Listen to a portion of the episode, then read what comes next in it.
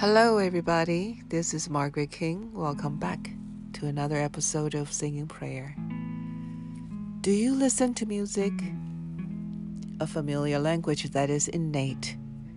Yes, music. A form of communication can connect people deeply. Voices and melodies have been a key part of the expression of our emotions and experiences also, it is an outlet for the hopes and dreams, passions and desires, the tension and confusion, and even the transformation taking place within us. The Bible reveals a much deeper, ancient, and powerful purpose at work when followers of Christ lift their voices. Many wonderful verses in the Bible related to singing, worshiping in prayer, and connect with the Lord in a very special way. As mentioned in our last episode, that the book of Psalms were originally songs, though now we most often use them as prayer. The book of Psalms were written by many authors it is the longest book in the Bible with 150 chapters in one book. King David is known as an author of Psalms who wrote 73 chapters out of 150. But did you know Moses also wrote one chapter in the book of Psalms? It was his prayer, a man of God's prayer in chapter 90 with 17 verses.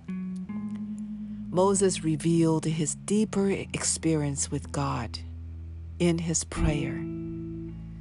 Let's see if we can travel back in time as Moses and visit his relationship with God.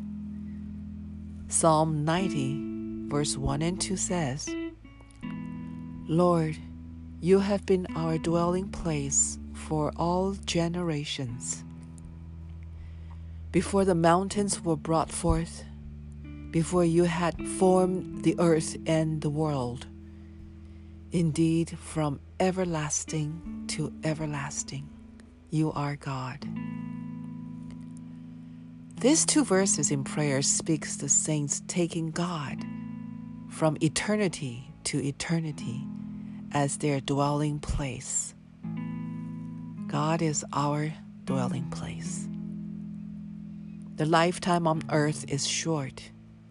Moses is writing according to the realization that God that comes from dwelling in God. And he prayed, Teach us then to number our days, that we may gain a heart of wisdom.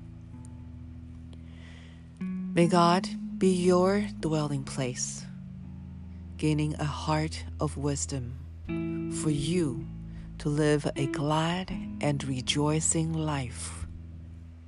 This is Margaret King.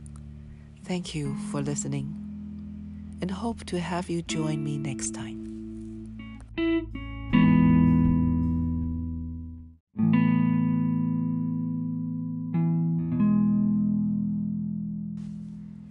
Hello, everybody. This is Margaret King, and welcome back to Singing Prayer.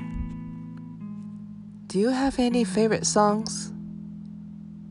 There is this phrase in a song saying, Don't worry, be happy. Don't worry, be happy. Always reminded me of a dear family member who it happened to notice that he was the only member in the family can recite the Lord's Prayer in a reception. Believe it or not, the seed of gospel had been sown on that day. It wasn't because of any doctrine or a sermon in particular. It was just simply God's Word. It was just life needed a rest and one who seeks faith of grace. He who seeks shall find. So it says in Matthew 7 7. Yes, be happy, not only in the natural life, but always rejoice in spirit. Rejoice give us strength and can only be satisfied in the Lord our God. King David said in Psalm 28 The Lord is my strength and shield. I trust him with all my heart.